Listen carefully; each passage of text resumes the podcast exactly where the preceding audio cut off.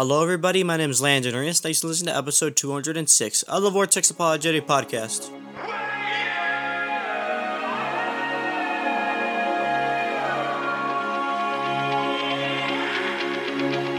Welcome to the Vortex Apologetic, where substance reigns over mindless entertainment. Because biblical truth matters in a profound, timely, and urgent way in a lost and dying world. And now, introducing your humble servants in Jesus Christ Ricardo, aka Beef, Arenas, and Jeff, the Brain, Claiborne. Thank you, Father, for another podcast. Father, you are the eternal God, the creator of all things. You are the source of all truth, the source of all knowledge, the source of all existence. And we praise and honor you and uh, glorify you for your sovereignty, for your providence, for your justice, your righteousness, and your grace and your mercy. And we thank you that you have provided for us a means of salvation through the Lord Jesus Christ and his sacrifice on the cross.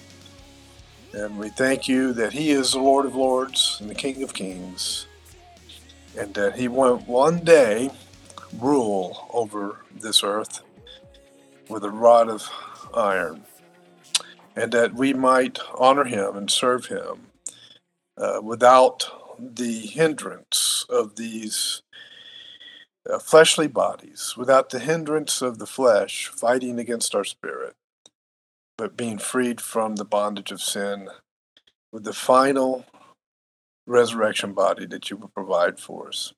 Thank you for these things, Father, and in Christ's name we pray. Amen. Amen. brain, how art thou, you, bro? I'm doing well. I fought off a stomach virus the last couple of days, but I'm Oh doing, no! I'm doing a lot better today. So, Oh, that's good to hear. Yeah, Those are not fun, bro. Those are not fun.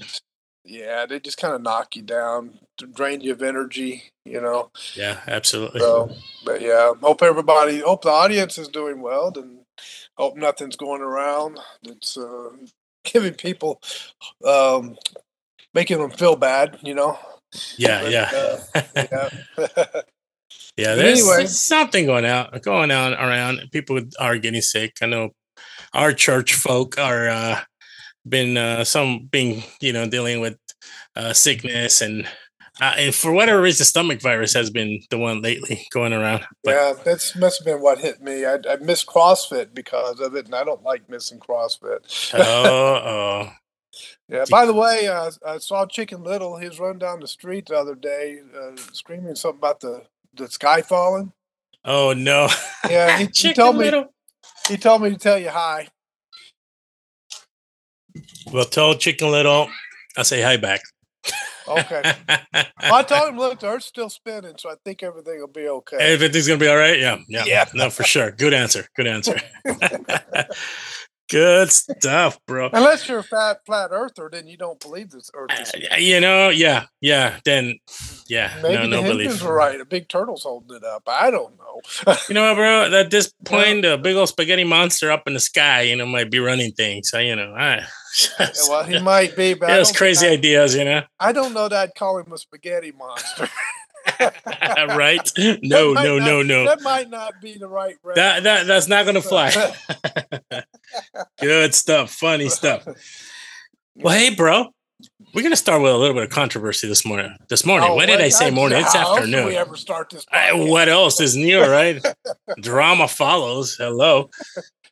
Uh, but no, something that has been pretty much everywhere. You open up, uh, you know, any of your favorite social platform, or you read up on any news, especially from uh, Christian realm, evangelicalism, and I'm sure everybody has seen Pastor Alistair Begg's face plastered all over the place, with him not recanting or repenting on his comment regarding advice she, he gave to a grandmother regarding her grandson's marriage to a trans transgender woman. I'm sure everybody have seen that kind of, you know, and a lot of people have chimed in. A lot of people have opined uh, in regards to brother Alistair Begg, bro, you need to repent.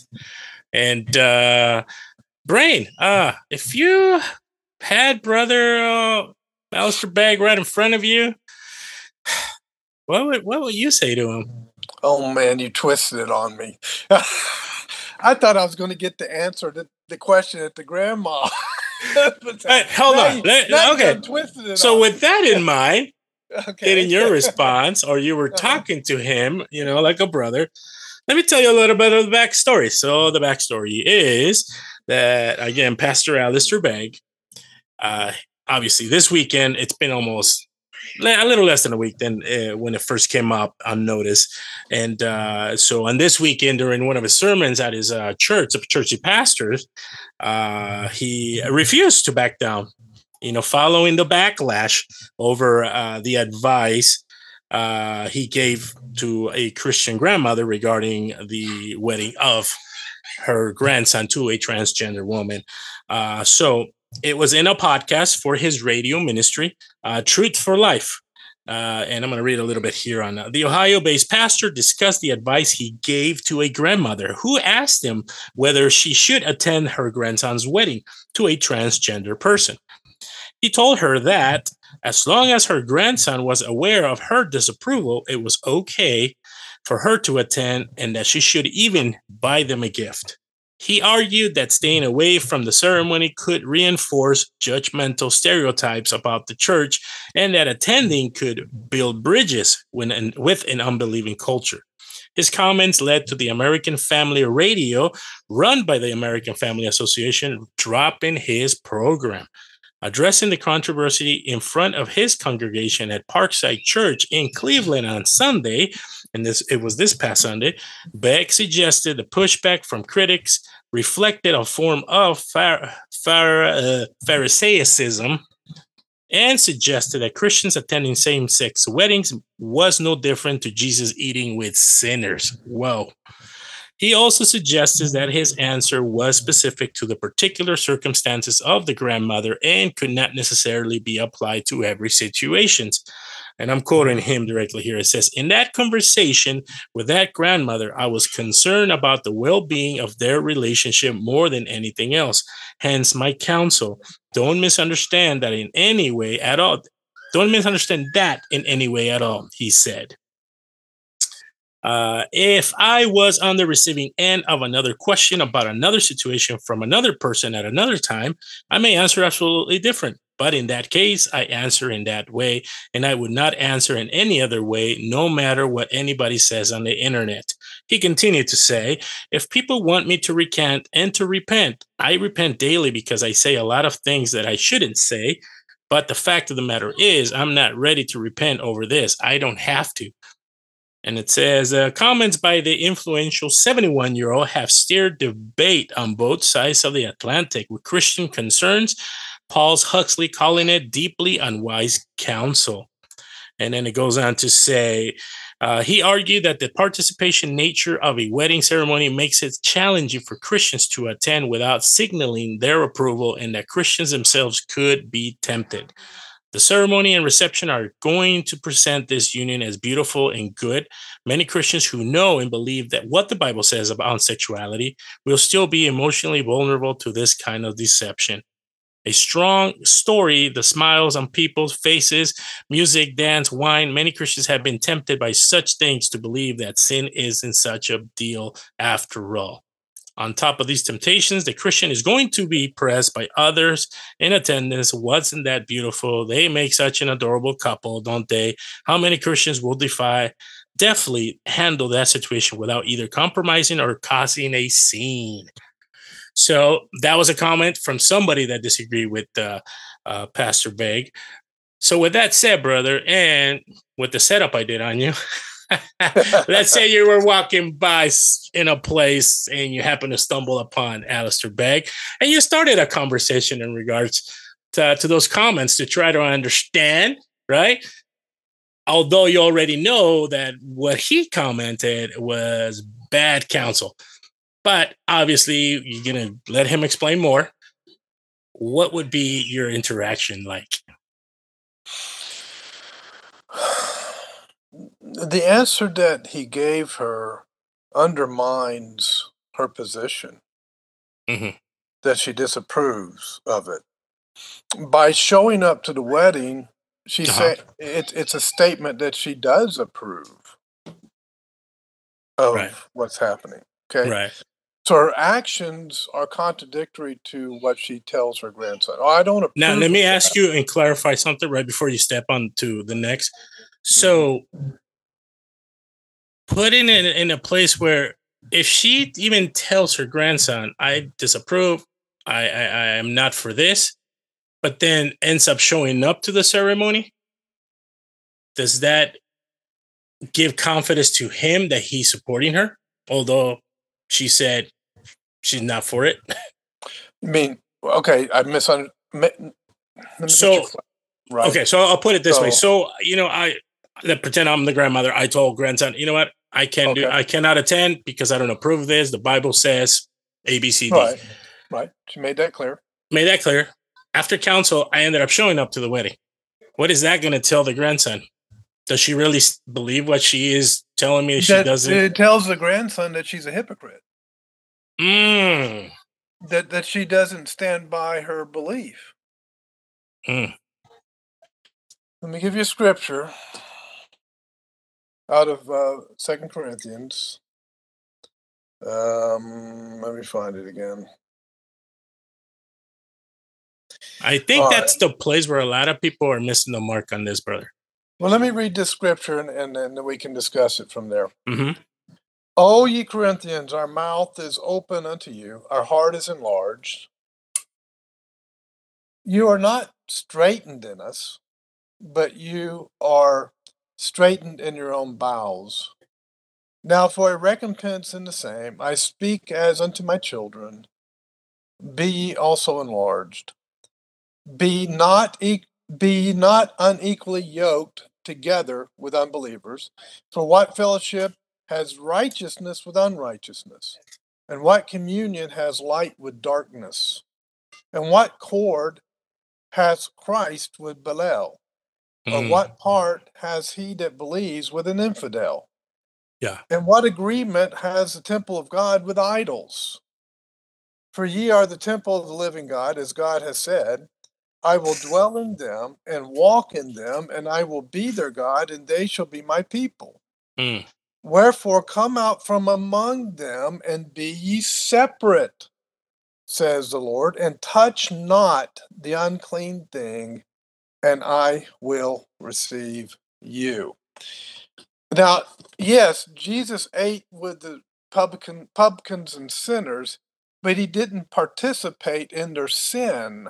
Mm. I never saw Jesus. I, I didn't. I don't recall any passage in the Bible where Jesus walked into the Roman uh, temples and um, you know and uh, fellowshipped with the temple prostitutes Mhm.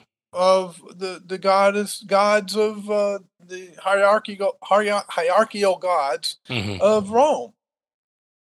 When did he ever go into a Roman temple and participate with? No, no, I'm not saying that he would ever commit adultery and or fornication, but just being present there while they're doing those things. Mhm. I mean, who could ever even imagine Christ being in a Roman temple when they're committing all kinds of horrible, evil, sinful uh, sexual practices, fornication, adultery, sexual perversions, and just kind of sit there and go, I don't approve of this, but I'm going to come in and fellowship with you. Right. When did, when did Christ ever do that? Nowhere, bro. Nowhere. when he's when he sat down with the with the sinners and the pub publicans, he was the boss. He was in charge, and they Mm. listened to him. Right. And they did. They had dinner the way he determined they would have dinner. They it wasn't a drunken or drunken orgy. Yeah. They came to listen to him because they were sinners in need, and they wanted to hear what Christ had to say. They were sinners and publicans who were had a mindset of repentance. Yeah. And they want, you know, and this was the, the accusation of the Pharisees, by the way. And the Pharisees, I mean, they were so self righteous that even if those publicans and sinners were hearing the gospel and going, "Oh man, my soul is stirred by the gospel. I I, I really want to hear more about this." Mm-hmm. The Right. Pharisees would have condemned them regardless, right? Because of their self righteousness. They thought, "Oh, we're in Abraham. We're secure." And Christ told them, and even John the Baptist told them, "Don't you depend on Abraham." Yeah.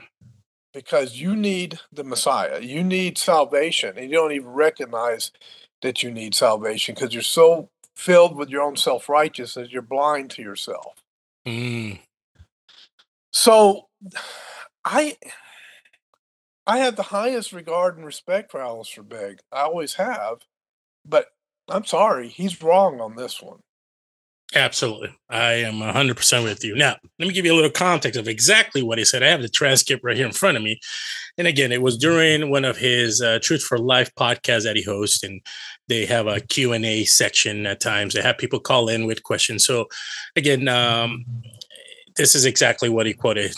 And he says, We feel questions all the time that go along the lines of, my grandson is about to be married to a transgender person, and I don't know what to do about this. And I'm calling to ask you to tell me what to do, which is a huge responsibility, Begg says. He continues, and in a conversation like that just a few days ago, and people may not like this answer, but I asked the grandmother, whom was calling calling in with the question, "Does your grandson understand your belief in Jesus?" She answered, "Yes." Does your grandson understand that your belief in Jesus makes it such that you can countenance in any affirming way the choices that he has made in his life? Yes, she answered. I said, Well, then, okay, as long as he knows that, then I suggest that you do go to the ceremony and I suggest that you buy them a gift. Oh, she said, What? She was caught off guard. I Oh, said, yeah, I would have been. yeah, absolutely. I Yeah. said, well, here's the thing.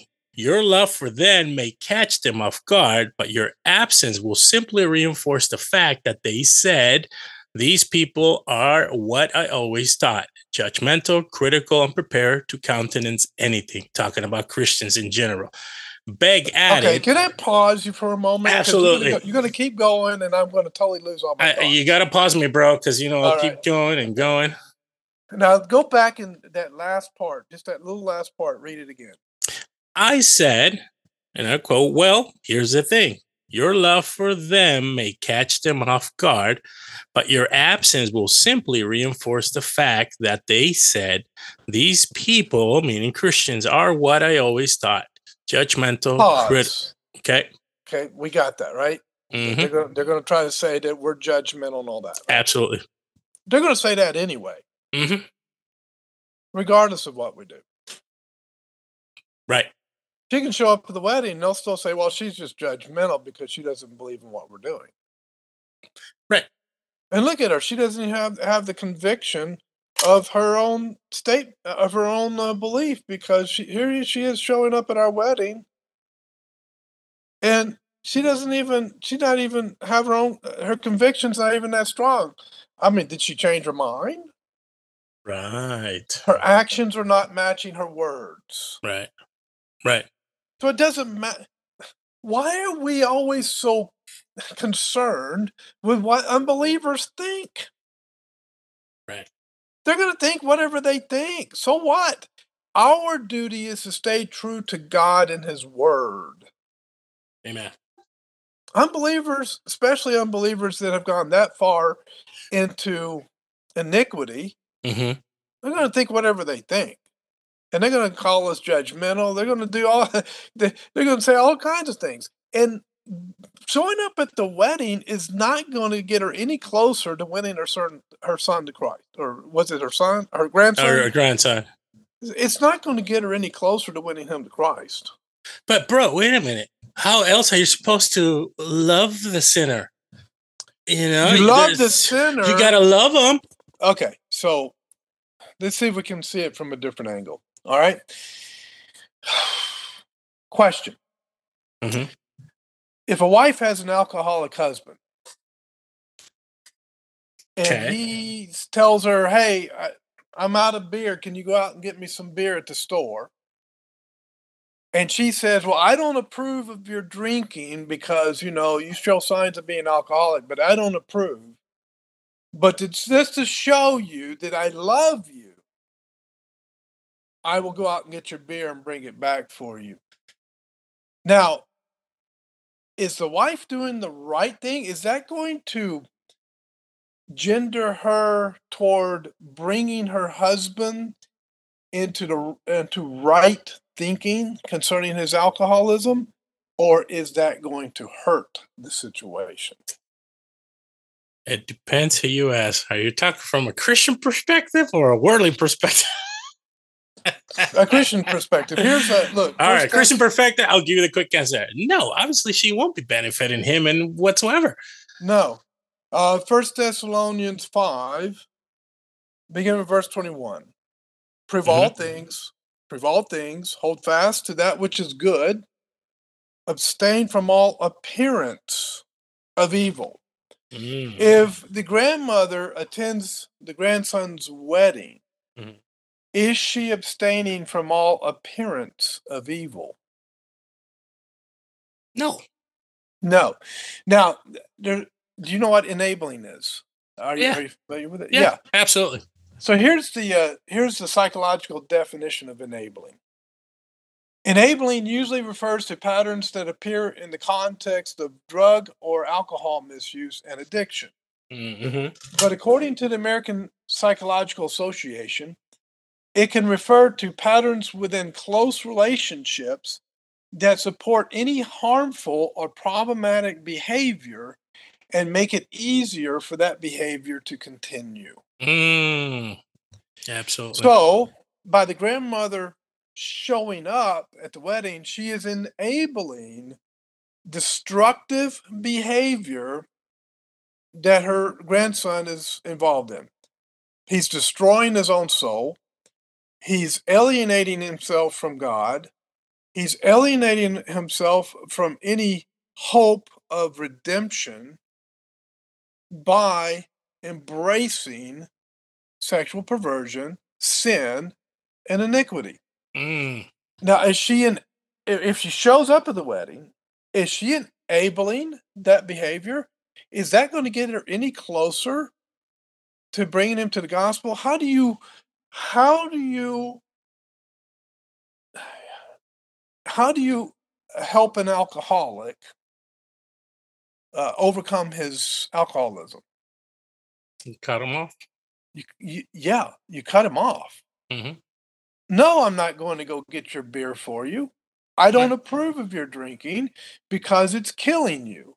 Mhm. I will not participate in your self destruction.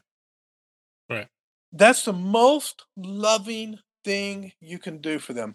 The most loving thing that grandma could have done for grandson is to say, I will not attend your wedding because it's abomination before the Lord.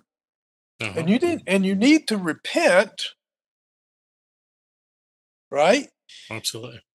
And you need to stop this this self-destructive behavior that's going to destroy your soul and it's going to destroy you mentally and physically i will not be a part of that i love you too much to be a part of that Perfect. And you said it right there. I'll Yeah. say, but I love you. And this is how I love you by not supporting By you, not, not enabling you in your own sin. Well grandma you're just judge you're just one of those judgmental christians. You know what? God is the righteous judge. Absolutely correct. God is the mm. righteous judge and you will stand before him one day and give an account. If in your mind in your self-righteous mind that's a problem for you then you need to repent Mm. Mm. Because. Guess what mm-hmm. you just did, grandson? You just judged me. Right. For being judge, uh, calling me judgmental. Therefore, you are also judgmental. Hmm. You're making a judgment on me. I'm making a judgment on you. Your judgment on me is an unrighteous, self serving judgment. My judgment on you is a biblical judgment based upon God's word and based upon God's creation, mm-hmm. how He designed us and created us. My judgment on you is a loving judgment, rebuking you for sin and and you know i'm not going to enable your sin and I'm, I'm going to call you to repentance that's a loving judgment your judgment on me is not loving it's self-centered because you want what you want you want your sin you love your sin and your dis- self-destructive behavior that's what you love and anybody who calls you out on it, you're going to lash out in your own self righteous judgment against them and call them judgmental. Mm. So you have become a hypocrite by calling me judgmental because you are doing the same thing. Matthew 7 says, don't do the same thing that you're calling somebody else out on. Otherwise, you are a hypocrite. You are in a false judgment. That's right. That's right. So uh, you know it goes both ways. Yeah, no, that's fantastic. It's so true. Everything you're saying. Um, because looking at it from that perspective, and you can tell right away that was really, really bad counsel on Begg's part. Just the fact that you're throwing somebody or letting somebody know it's okay for you to go to this ceremony, that first of all goes against God's design in marriage. He is the one that basically uh, uh, uh, invented marriage, his own design, and tell someone to go and support something that it's not, it just goes against the Christian counsel. So big time error on his behalf. Now, the fact that he's not recanting on this, Father, after many have reached out to him, ask him to, you know, brother, change your mind, repent. You know, this is bad. This is not good uh, uh it's, being stubborn in that regard. I say stubborn because he's showing no signs of repentance. Obviously, he believed really on believe he's standing in what he said, brother. For his own sake, you know, does he need to repent ASAP? Does he need to come to a okay? Let me really see what I did here and repent, or does he continue if he continues with his stubbornness regarding no i'm not repenting i'm not recanting i don't think any i don't see anything wrong with what i said what do you think the repercussions of this could be in his life and hers, you know, a pastoral life more than anything? He needs to repent of his empathy for mm-hmm. a sinful lifestyle. Mm-hmm. He's being too empathetic. Yeah. Too much empathy. He needs to get a little bit more stern. Christ yes. called out the Pharisees in a very stern way. So did John the Baptist. Yeah.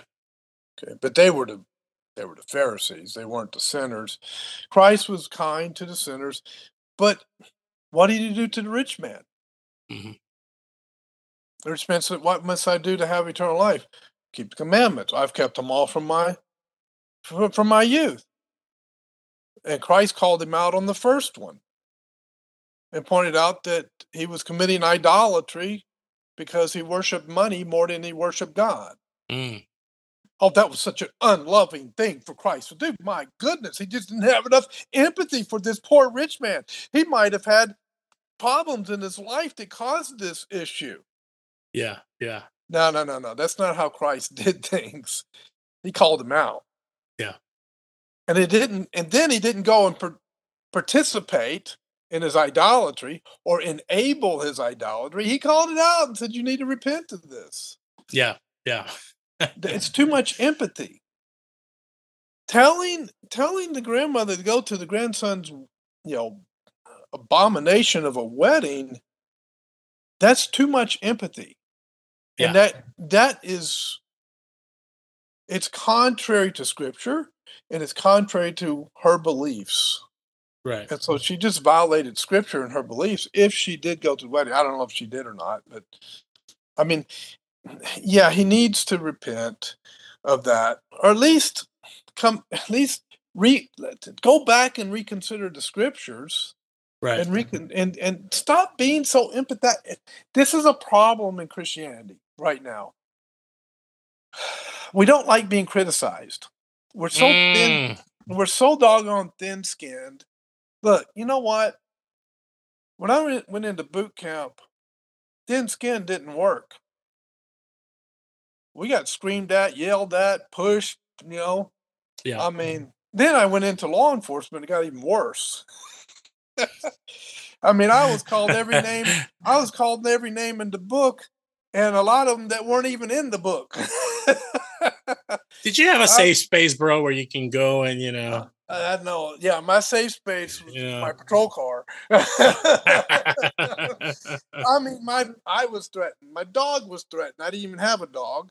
My wife was threatened. My family was threatened. They were going to come and kill all of us. I mean, some of these guys, you know, they. I mean, all this stuff. I mean, they were attacking everything they could verbally, yeah, yeah. and this was, you know, what that is. A lot of it. It it's just a child throwing a tantrum hmm Oh yeah. they were made responsible for something probably the first time in their life, and they throw a tantrum in the back of the police car. And I'm gonna get you. I'm gonna get you. I'm gonna kill you. I'm gonna come after you. I'm gonna, you know, I heard it all. Yeah, yeah. Right. If I had thin skin, I wouldn't have lasted half a day in that job. Christians got to get thicker skin and just stay with the scriptures. Stop being so empathetic. em- em- empathetic. Stop having so much empathy, right? yeah, right. Empathetic is what I meant to say. Yeah. Pronounce it right. I've been, been in the South too long. Starting to oh, pronounce man. words weird ways. But anyway. Um, but but you get my point. I mean, it, it's we got to stop. Oh, they're going to criticize me. Oh, they're going to call me judgmental. Oh, I'm not going to be able to get them to the gospel because I need to be just kind and sweet and nice and loving. No, you need to call them out for their sin and tell them to repent. yeah, And the absolutely. Holy Spirit will do the rest. And don't participate. Right. Come Right. out and be separate, saith the Lord. Touch not the unclean thing. That wedding was an unclean thing. And going back to the fact that Alistair Begg said, I am more concerned with the relationship between the grandmother and the grandson, shows this regard for showing more concern for the truth of the word of God. Oh my goodness.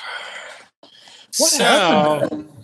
It's like, and bro, and not just not even Alice, well, not even, but Alice Begg because he's a known pastor. He pastors a large church, but overall Christians just trying to be empathetic with non-believers in regards to how else can I ever reach them for God's kingdom without, you know, being there for them on blank, blank, blank, blank, you know, whatever sin they're involved in.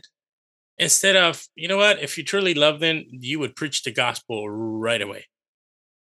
And you will show them love in that regard. And the ultimate goal is for them to hear the gospel and let the Holy Spirit do its work, not us do the work, bro.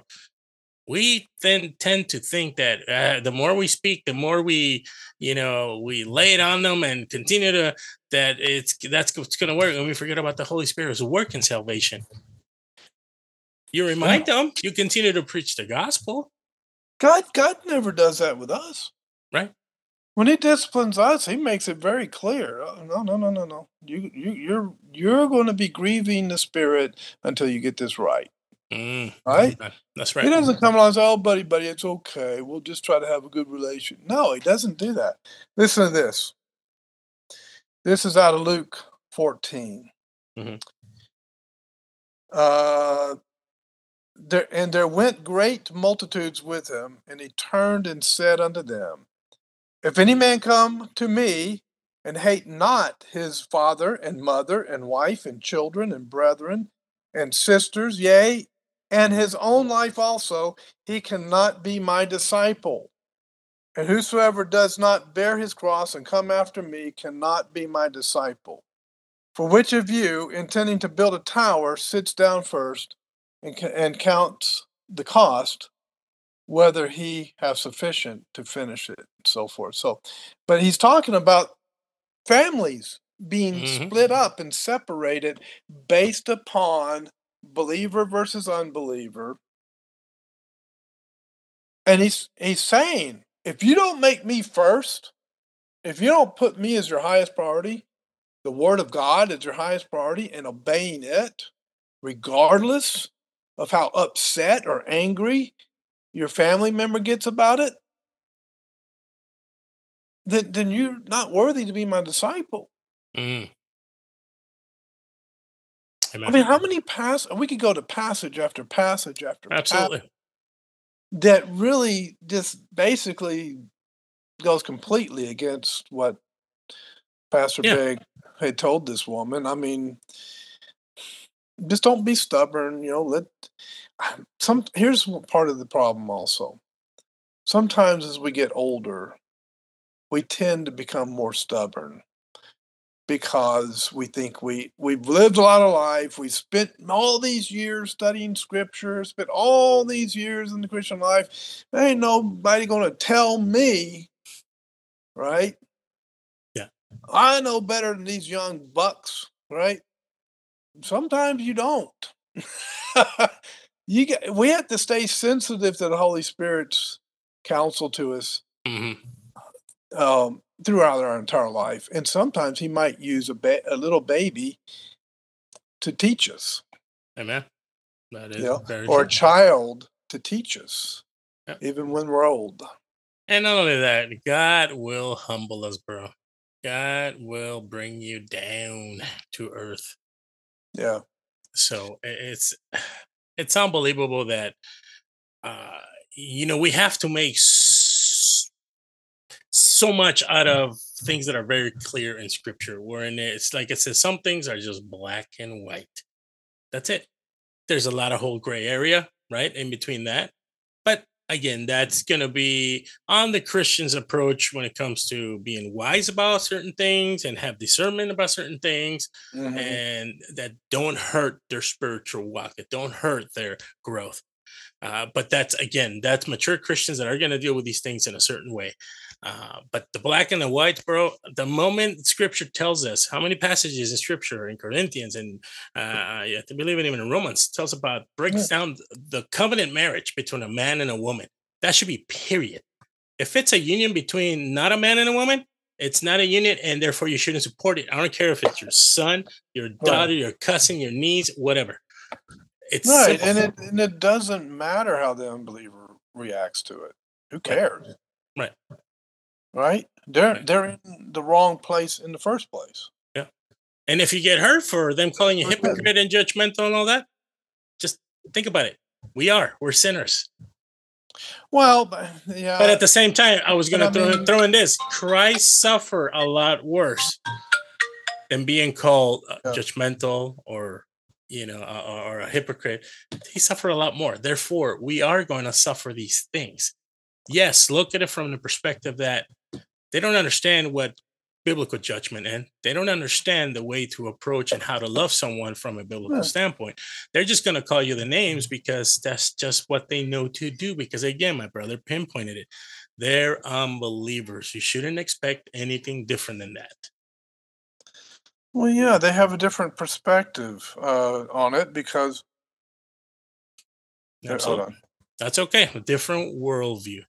And uh remember folks when people are dead in trespasses they're dead in trespasses they're not going to know how to logically understand things in many ways especially Right. from a biblical perspective from spiritual things because they Right. will not be able to derive spiritual things And, and, the, and the point is that, that that's not, I mean, yeah, that's true. It's all true, but it doesn't even matter. What's point is we have to be obedient to Christ and his word. amen That's the point. absolutely Because we can we think we're smarter than Christ. We think we're smarter than God. Mm. It's not a problem for God Right. if they have go, blow a stack because we won't show up to their, you know, abomination of a wedding. hmm So what? Let them blow a stack.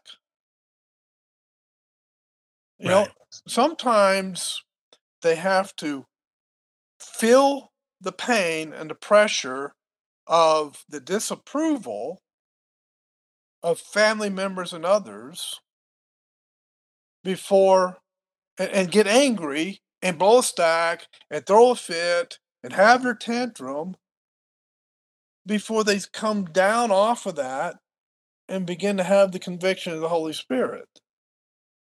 Sometimes that's how it works. I mean, with an alcoholic, they're going to get angry. "Uh, You're not getting my beer? You're not going to go get my beer? And then they throw their fit and angry, blah, blah, blah, blah, and they start getting angry and, and try to and they try to manipulate through their anger to try and through that manipulation get them to go out and get the beer and do this or that or the other thing, right? They use Yeah. manipulation techniques like that, and uh, you have to stay firm. No, how? What do you do when you're disciplining a child? Do you just give in because the child throws a tantrum Mm. because he didn't get his way? No, you hold your ground. Okay, you want to throw a tantrum? You go throw it in your room. Yeah. And you can do it without supper tonight or whatever whatever the discipline might be. Right. You know? Uh, How long are they going to be able to throw that tantrum before they before it just dissipates? Right? They can't do it forever. With an alcoholic, hmm you tell them no, you know, and you need to, you need to get you need to stop that drinking. I ain't gonna stop that drinking. Okay, fine. So then you go get other family and so forth, and you have what's called an intervention. Yeah. And you sit down in an intervention. Look, your drinking is affecting our lives, and this is how it's affecting our lives, and you just lay it all out on them. Yeah. And it doesn't mm-hmm. matter how emotional they get. It doesn't matter how much they're hurting. Oh, it hurts me. Too bad. You're the one who's causing the problem. Yeah.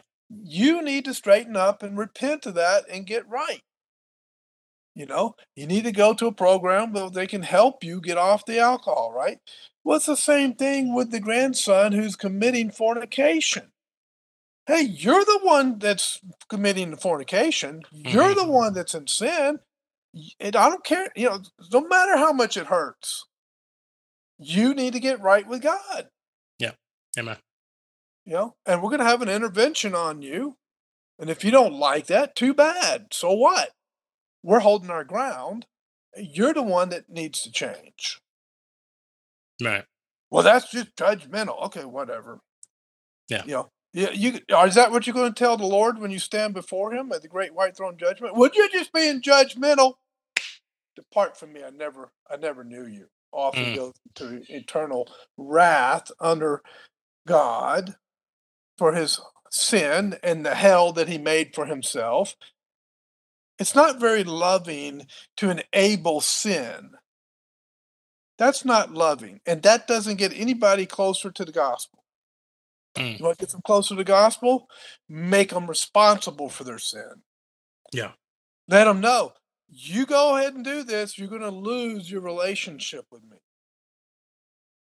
That's going to sever our relationship. And if he's close to his grandma, if he loves his grandma, he's close to, that's going to hurt him. hmm He's going to have to really think about that. Right. Right. Mm. We, so th- there's got to be clear delineations. There's got to be clear set. Okay, this is where we draw the line. Yeah. No, absolutely. I believe that uh, those that are calling Pastor Begg to recant, repent, are uh, justified in doing so because of that. And not only that, I also read somewhere that I believe even part of his uh, elder board I already started like, wait a minute, bro, you're way off on this one. So Yeah. it's even Yeah, caused a little bit of uh, uh, uh, um, distortion within his uh, his church Yeah. body. There might have been some influence there from from the liberal side of Christianity that kind of convinced him of the you know if, if he's listening to these uh, CRT Christians, these critical race theory Christians that think empathy is the greatest thing in the world, and he might have been infected by a little bit of that possibly. And you know Um, what, bro? This is good evidence to show that we all have error in our theology. It could be small do. error, or it could be big errors like this, well, right? yeah, it could be. I mean, that's a vital one because Yeah, that's a vital one. Absolutely. You know, and many lovingly are calling them out, just Yeah. ple- pleading with them in a very humble, very brotherly way. Uh, and that's what you what we can do as brothers in Christ. Not all of those Pharisees that Christ called out in the Gospels, not all of them died and went to hell. You get to the book of Acts, a lot of them Mhm. repented. Oh, absolutely. A lot of them repented. A lot of them repented and became believers, and uh, and it, and the reason they repented being believers because Christ held His ground and called them out for what they were, and the Mhm. Holy Spirit worked on their heart, and it was the word of that Christ gave them, which is word of God, and the work of the Holy Spirit over a period of time in their life that brought them to the truth and brought them to Christ. Yep, absolutely. He didn't. He didn't. He didn't enable their thoughts and their behavior. Yeah. He called them to repent right away. Repent. Right. God doesn't Repent. enable anybody No, Never. in their evil. Mm-mm. Nope.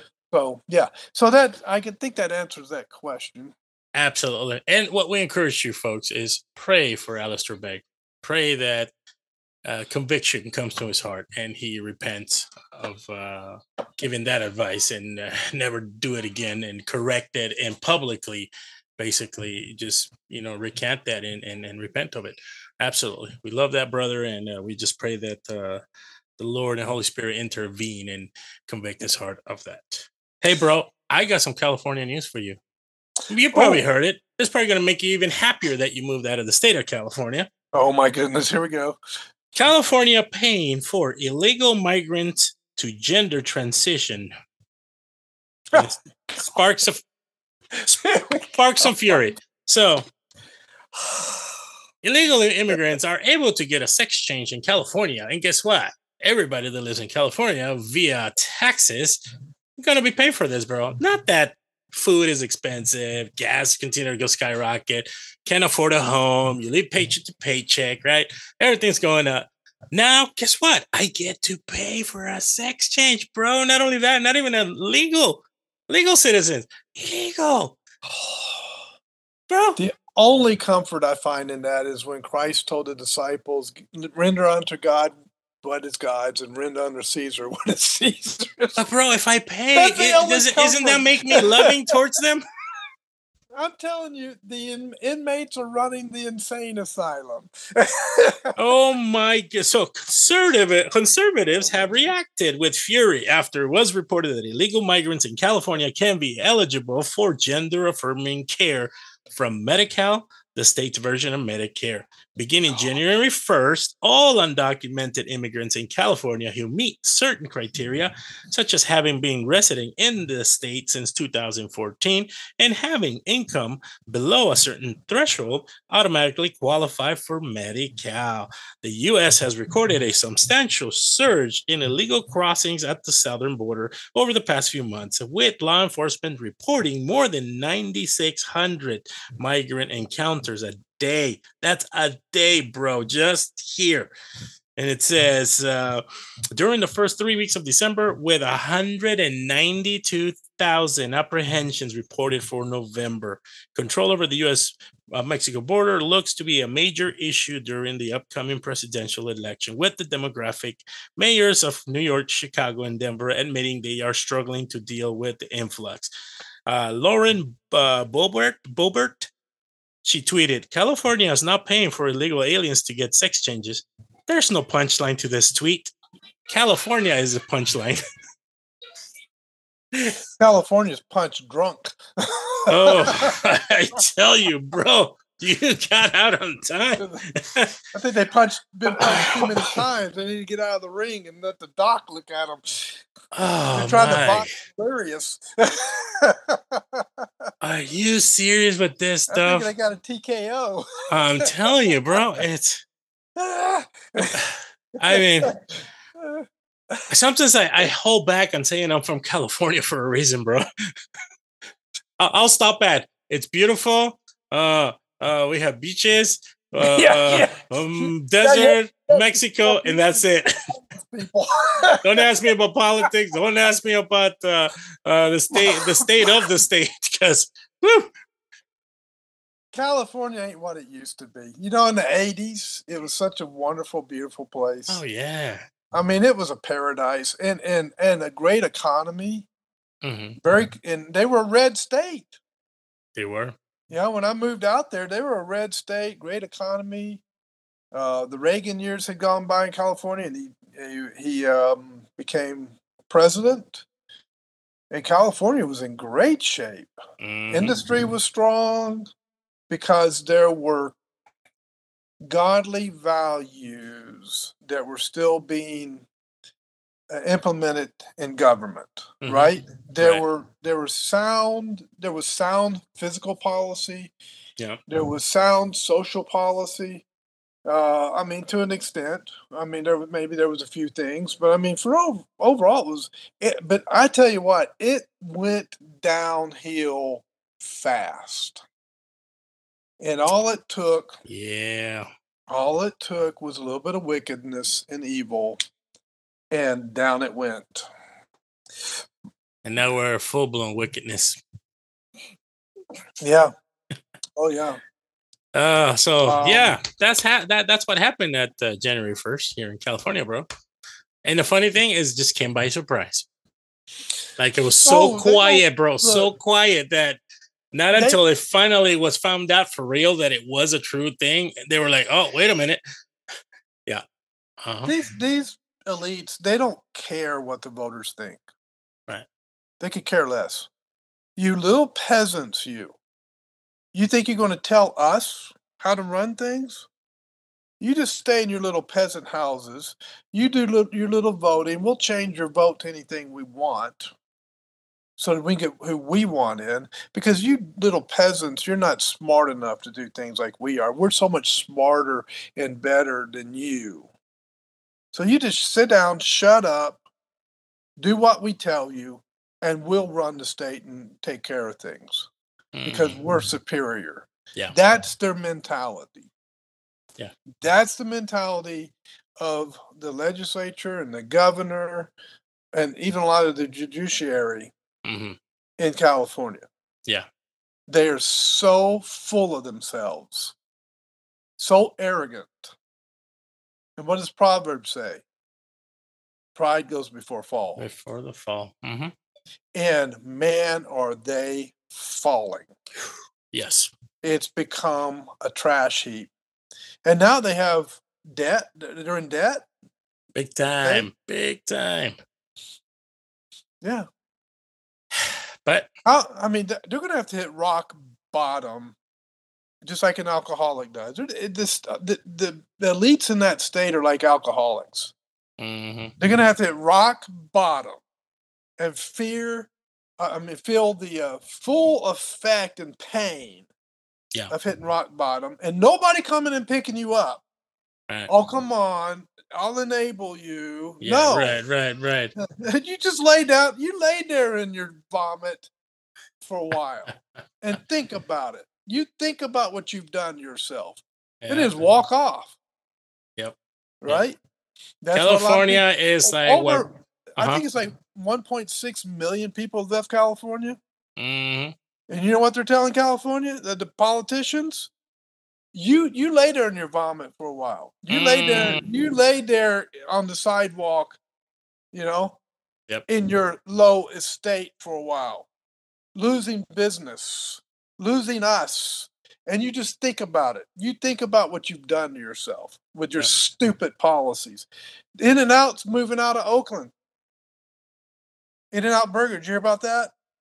No, really? They're, they're closing their stores in Oakland because it's too dangerous Oh yeah, I believe it. for their Yeah. employees. Yeah, I mean, they get they get lines around the corner. I mean, Yeah. they, they do plenty of business. Anywhere they go, they do business. Oh, absolutely. They it wasn't there one that opened recently. Ah, I can't remember. It one of one of those middle Midwest town somewhere.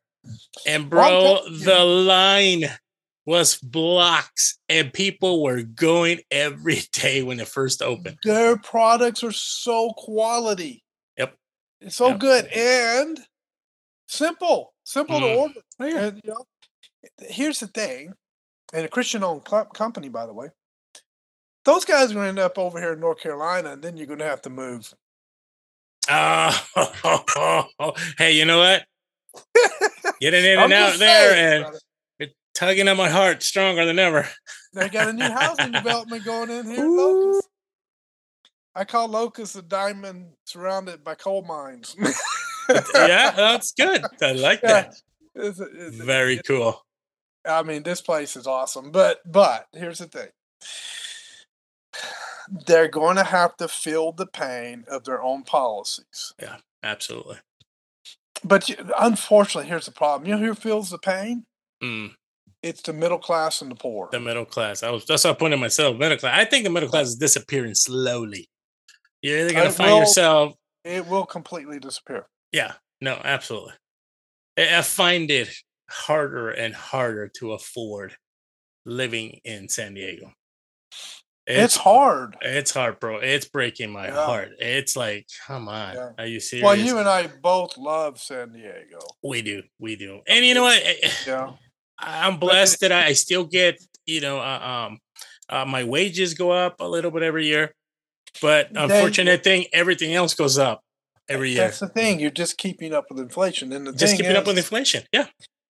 you know, as much as I love San Diego, it got to the point where it just wasn't worth living there anymore. Yeah. I mean, it was just that it was just going downhill way too much. Yeah. And um, but that that wasn't really even the reason I left. I left for family, Right. Right. you know. Uh, but but but I would have been where you are eventually. Um, Yeah. Where I'm going. Okay, I don't know how much longer I can hang around. Right. Right. You know. So by the grace of God, we're still hanging in there, brother. But yes, that's a new thing we have to face here in California, which again, it doesn't surprise me because California is going to do what California does or has been doing for the last many years. Like I always love to quote Proverbs as a Yes. dog returns to its vomit, so Yeah. a fool repeats its folly. And that's Oh, yeah. exactly what Congress in California are doing. So, of course, that's also the definition of insanity, right? absolutely. Doing the same thing over and over, Over, again, and over again. Uh-huh. expecting a different result. Yeah, Yeah, exactly. Exactly. So yeah. that was my Ah. piece for today. All right. Well, how much time we have? You want to switch gears, brother? For a moment? Yeah. What do you have for us, bro? Well, now that we've done frustrated ourselves with that last, got ourselves all. Now that I changed my mood, you know. I, I can't guarantee you what I'm going to talk about is going to bring our blood pressure down. oh my goodness. Sorry, folks. Are you gonna grind our gears even more? Yeah. Uh, first, I, I looked on YouTube today, and I must have found eleven or twelve videos talking about um, indicators of the economy. Uh oh. So here's what's happening. All right. I feel like this is I feel like this is a Letterman type of oh the 10 most uh, indicators of uh, yeah. Well, anyway. um, so uh, there's predictions that there'll be about two million foreclosures this year oh, on what? homes. Yeah, Wow. and not just in California; it's across the country. I was gonna say in California only. Nope. it might be over fifty percent in California. well, Uh, that's true, bro. bro. but anyway, um, th- not only that, but cars aren't selling. Mm, I mean, dealers cannot move cars to save their life. Nobody's buying them. Yeah. they're maxed out on credit cards, so and maxed out on on their credit limits. So they can't borrow money because the banks are tightening that up because the Yeah. banks the banks are starting to look like used car lots with the amou- amount of repossessions they've done over Yeah. the last year. Uh, I mean, repossessions are through the roof. People buy these cars thinking they can afford them and they can't Mm-hmm. and uh, then you know they're repossessed and the banks can't sell the cars because nobody wants to buy them Right. you know uh, because people don't have money they're broke Yeah. and they're they're in debt up to their eyeballs and they're broke Mm-hmm. how many times have i said don't go into debt it'll it'll cause problems okay Yeah. but um anyway so that's those are indicators that the economy is coming down Mm. Um, they can't sell cars. They, you know, the banks don't want to lend money. They can't. Housing market is dropping. People are not buying houses. We we got, I think, 250 homes are getting, getting ready to get built uh, on the north side of Locust here, and I'm starting to wonder: Are they going to be able to sell these homes? Yeah. Right. You know, uh, this might Yeah. not be good timing. what- What's the No. start? The starting, like to purchase a home, are in that neck of your woods. I think they've gone up to the 400,000s now. Oh, okay. Yeah. in Locust. Yeah. Uh, here, here in this part of North Carolina. Now I know in California they're in the they're at about a million now, right? Yeah. Starting around a Mm. million dollars. You want yeah. if you find something cheap, it'll be 700, 800,000 easy. That's a cheap home. That's a fixer upper. Yep. Yep. Oh, Yeah. yeah.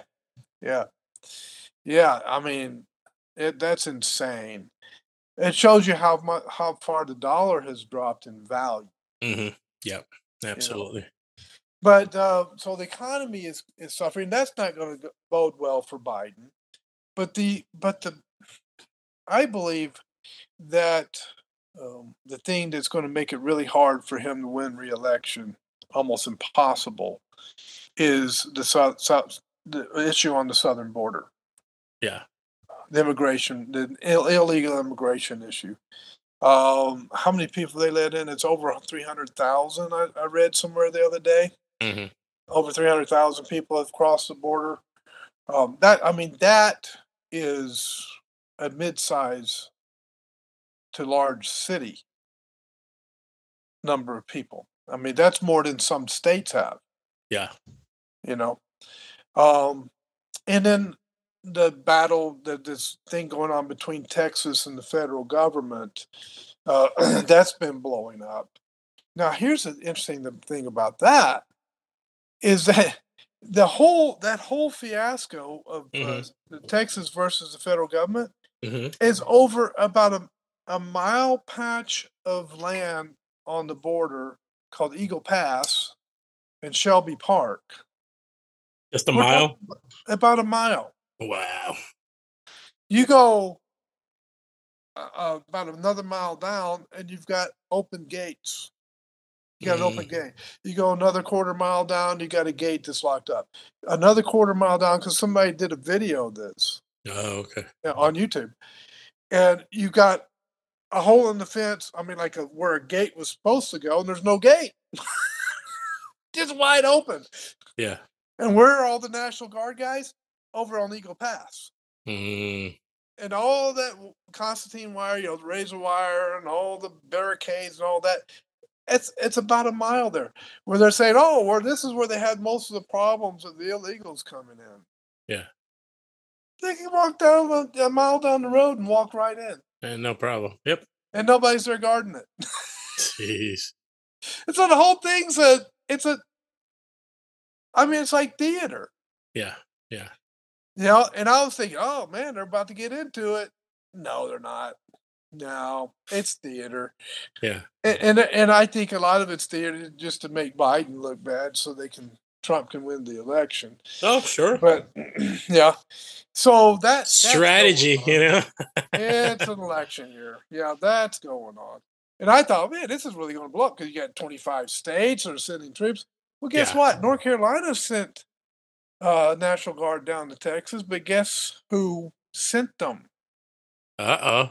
The Who federal sent them? government. They Oh, were really? federalized. Yeah, they were, Federalized, huh? they were federalized out of North Wow. Carolina, and they were and they were sent down there to help the border patrol. Oh wow. so not everything we're seeing on the news is quite accurate when Yeah, it comes to right. that. So that's going on. And then uh and then now Biden's trying to get us into a war. Oh, I know. Oh, So why did so why didn't they pull those troops out? And why did they sit there and let them get bombarded without any kind of defense? You know, either you fire back or you pull out, right? You don't just sit there and wait for somebody to get hit. Well, unfortunately, we lost three soldiers and over 20 injured when they did get hit. They were pawns in the globalist game, in a, a chess game. they were put there on purpose. They were just waiting from some, for some soldiers to get injured or killed or both so that they could now say, oh, we're all riled up now. Oh, yeah, we got to go hit Iran now. Look what they did. yeah. Well, you morons, you left them there as a target. Bro, I even give can them- you didn't even let them Yeah. defend Yeah, themselves. right, right. You know? All I can think of is so you know how Biden Yeah. goes up to any podium and he's got the he has the hardest time saying what he's gonna say, or he says is wrong, or he can't remember A from B, nothing. I can only imagine him sitting in one of these meetings and trying to explain or try to say, let's go get him or something. Eh, just the mumbleness and everything that goes on. uh, Oh man, I, that would be Yeah. Painful. So, so what what does every politician or president do when they're getting their butts kicked in a presidential election? They get us into a war. Yeah, sure. Yeah. So, you know, here's so if they can get us into a war, oh, I'm a wartime president. Look at me, I'm defending Mhm. America. Vote for me. Yeah, right. Gotta look I good. mean, it's a it's artificially manufactured, Yeah. right? Plus, uh, I wouldn't put this past uh, Klaus Schwab and the boys and Soros and the boys uh, to create a crisis and then declare martial law and shut down the election. Mm. Yeah. They're desperate to get rid of Trump. They're desperate to stop him because they know once he gets in, they're toast. Oh yeah. And not only toast, but, but burnt toast. Yep. You don't even want to butter that toast. Nope. It's going straight to the trash. yeah. Yep. No, that is true. Wow, wow, wow. But hey, there, there's a there's a little recap.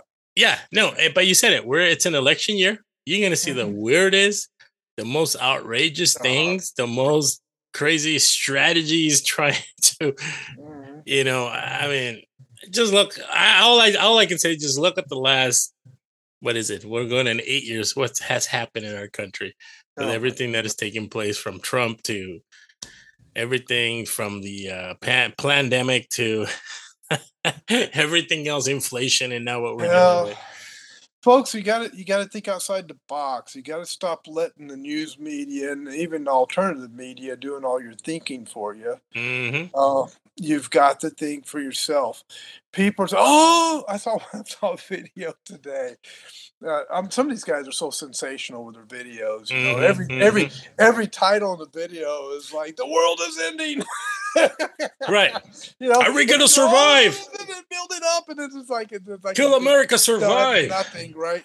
And so I had one today. I was looking at it, and it was saying uh, uh, something about uh, the, uh, Biden has done it. it. It's he's he's really doing it, or something like you know. It's like some really wild title. hmm And I cut it on. And it says, hey, "Biden's going to get us into World War Three." I'm going, dude. We've been in World War Three for at least four years now. Where have you Yeah. been? right Yeah. we're actually we're actually about to start four what are you talking about I mean, it started. It started when the pandemic started, right? Yeah. Uh, that- I mean, at least, at least at that point, right? I mean, it's a, it was a Psy war and it was a fifth generation war, but we've been in World War Three for at least four years now. You got to Yeah. think outside the box. You know, Right. It's just that it might become a shooting war. Okay, you know, it's Yeah. been a it's been a psyop in Cold War so far. Well, not I'd say even beyond the Cold War. I mean, instead of bullets, they used biological warfare, Yeah. right? Uh, which is pretty effective. We're talking 11 million dead across all around the planet, and over uh, the last figure I saw was over 350 million injured Wow. so far in this World War Three. Yeah. Right, yeah. and of those of you who know what I'm talking about, good for you. And those of you who don't know what I'm talking about, start engaging your brain and figure it out. Yeah. I'm not enabling you. Right. Right. Right. Stop believing everything you're told on the media. Start thinking for yourself. Yep. And because when we don't think for ourselves, we end up doing things and getting things that end up harming us. Absolutely. Uh, don't- eh, which and you know, bro, we've spoken about this before. People just thinking for themselves, which again, it's lacking in the public school system. They're not pushing you kids to think for themselves. They're No, setting they're- it up for indoctrination to think a certain way. Therefore, that's why you get the world we're living now. Because a lot of these kids, when Common Core and all this other crap started, indoctrination, indoctrination, this is the way you should take it, this is the way to think, and completely disregarding, uh, uh, you know, kids' potential to think for themselves, to be logical about things. If you can indoctrinate a child before the age of eight, you can indoctrinate him for life. Absolutely. And that's right out of the Tavistock Institute and the Frankfurt School. Yeah. And, and uh, they've done a lot of studies on that, and they Yeah. that's that's true. And, they, and of course, they studied it so they could do it. But uh, if you look at the cartoons today, it's a there's a ton of indoctrination Big time. in cartoons that are that are targeted toward four and five and six and seven year olds. hmm Absolutely. right? Yep. Um, they have cyborgs in there. They have sexual perversion in there. They have some of the cartoons are promoting Satan worship. Yeah. Homosexuality, LGBTQ, all that Yeah. stuff. hmm and it's indoctrination. Now, the only thing that can break that indoctrination, if it, if they're indoctrinated before the age of eight, is the Holy Spirit and the Mhm. Word of God and uh, the salvation of Christ. Amen. Amen. Greater is He that is in us than He that is in the world. That's the only thing that can break that indoctrination. Absolutely. If they don't come to Christ, they will be indoctrinated their entire life, and their thinking will be so twisted and so messed up they won't be able. They won't be able to have a coherent thought. I mean, it's just it, it it's it, they're going to be done. Yeah. Um, yeah, they won't be able to think straight. But it's, Amazing, it's amazing. done on purpose. Absolutely. Absolutely. There's no doubt about that. So good stuff, bro. I think we're doing good on time. If you have anything else, man, we can start we can start closing out this episode. We can. The one, the last thing I want to say, I don't want to leave it on that note because that's Mhm. the negative side. The positive side is, parents, you can you can intercept this, and you can stop it at your level. Shut off the cartoons. Yep. Shut off. You pay attention to what's indoctrination. Figure it out, learn it, and don't let it touch your kids Mhm. do everything you can do to protect your kids from all of the sinister onslaught that's coming down on them Mm. because there's a lot of it so right. parents you have to be more diligent today to protect your kids psychologically mentally and physically than ever before Mm. And if you don't intentionally do that you will lose your kids Amen. but you can stop it so Good stuff, bro. Good Mm. stuff. Folks, thank you for allowing us to share with you and go over some of these things that we talked about. It's a privilege and a blessing to be able to share. We encourage you to share away our episodes uh, through social media, through any type of platform that you can share our podcast. Don't forget, we are at the vortexapologetic.com. We have a full blown web page that not only has information about us, uh, who we are, our mission, um, you know, where we stand when it comes to scripture. Uh, also, we have all our episodes of the podcast there as well. You can find some blog articles that are in there. That's probably something we need to start picking up again. Uh, but uh, yeah, there's some really good stuff in there. So don't forget to share, like, comment, send us questions, and all that good stuff. You can find us on Facebook, Twitter. Uh, again, my brother, you can find him on the C Files in Rumble. That's right, right, brother? Am I correct in that? Uh, yeah, it's, I'm on YouTube now. It's, oh, uh, that's right, and YouTube. C yeah, Files and YouTube. Uh, Rumble, I've never been able to get a, a, a maybe one or two videos on Rumble. Oh, okay, but full blown YouTube. Yeah, full blown YouTube. Uh, C files. I mean, uh, I'm sorry. Um, BitChute. I've, I've, I've had trouble getting videos on there lately as well. So if- Okay, if that changes, I'll let you know. But right now, it's YouTube until I can fix the other problems. good stuff. So, Other than that, bro, you know what to do. well, folks, thanks for uh, joining us. Share this video. Give us thumbs up. Um, help help to promote it because uh, everything's against anyone who's telling the truth. You get too, too too close to truth, they want to censor you. They want to shadow ban you. They want to do anything they can to stop the word from getting out. So if you appreciate what we're putting out, promote it. And uh, thanks for joining us. Remember, keep your mind sharp and your heart pure. We'll see you on the next podcast. I'll catch you on the flip side. You have been listening to the Vortex Apologetic Podcast. Hey there, ladies and gentlemen. Thank you for tuning in to listen to the Vortex Apologetic. It is our prayer that God is glorified and that you are richly blessed by this podcast. We are living in amazing times, and it is a privilege to encourage and strengthen your Christian walk through the use of modern technology. Therefore, remember that you can find us at thevortexapologetic.com, Facebook, Twitter, YouTube, and all major podcast providers. Just search for The Vortex Apologetic, and there you will find us. Thank you again, and remember, keep your mind sharp and your heart pure. God bless.